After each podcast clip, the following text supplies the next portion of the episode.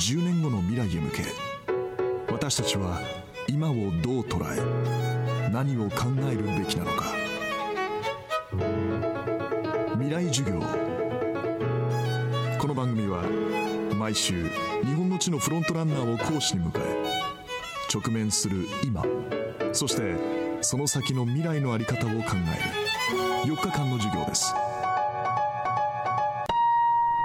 木曜日。Chapter 4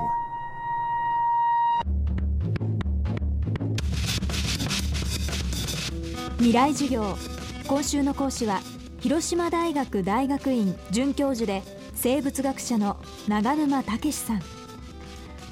生命の起源つまりはるか昔に何が起きたのかを研究する過程で長沼さんは逆にこの先の未来についても考えています。それは私たち人間の未来の姿進化した人間のイメージです。未来授業4時間目。テーマは進化する人間と寂しがり屋の宇宙。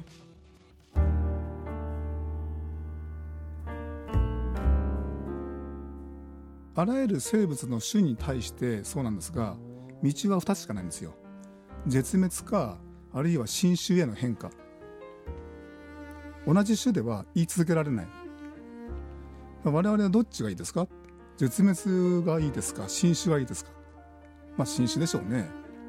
まあある時点で新種生まれますよ。でそれに対してまあ古い種と新種がまあ同時に共存する時代があるんだけどもその時に我々一体どうなるんだろう？もちろん新種の方が最初少ないからまあ排除するとかいじめがあるでしょうね。そういうことを、まあ、人間と頭いいんだからそんなことしないでまあ、新種は新種のいいところを伸ばしていこうというふうに努力すべきだと思います。そしてまた残すべき新種っていうのはやっぱちょっと僕は理想形があるんだけども我々チンパンジーとゲノムっていうのかな？遺伝子全体の遺伝子の99%以上同じなんですよ。でもチンパンジーと我々若干違います。その違うとこ何かっていうとミラーニューロンだったりね。あるいは協調性のあるホルモンを出すような遺伝子。協調性なんですよ。チンパンジーはもう乱暴ですわ。残虐ですわ。でチンパンジーの持ってる残虐性を我々も実はこの血脈に持ってるわけよ。残虐な血をね。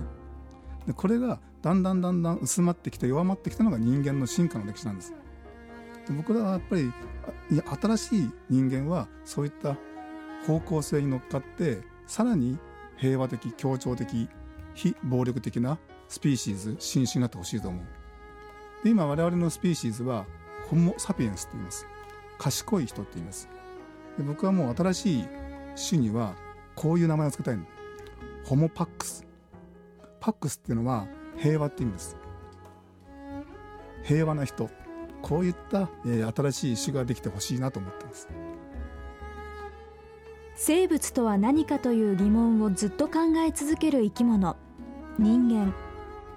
長沼さんはこれを自己矛盾だとおっしゃっています。そしてその一方人間と宇宙の関係についてこんな面白い解釈もしています。そんな存在なくても誰も困んないこの宇宙は。そんな面倒くさい生き物がいなくてもね。例えば今人間が一番面倒くさいんですね。人間以外の生き物ってあんまそんなこと考えないから。から人間がいない宇宙でも誰も困らない。でまして生命のない宇宙であっても誰も困らない。のになんでこんなややこしいやつがいるんだこの宇宙はって。ひょっとしたら宇宙はそういうふうに自分の内部に例えば宇宙の始まりとかこの宇宙って何だろうとそんなことを考えるややこしい存在が欲しかったのかなと思う。寂しがり屋の宇宙でさ自分のことを思ってくれる人が欲しかったんじゃないかなって思うこともあります。今週は広島大学大学院准教授で生物学者の長沼武さんの講義をお送りしました。未来授業。来週は異文化コンサルタントの山伏洋二さんを講師にお迎えします「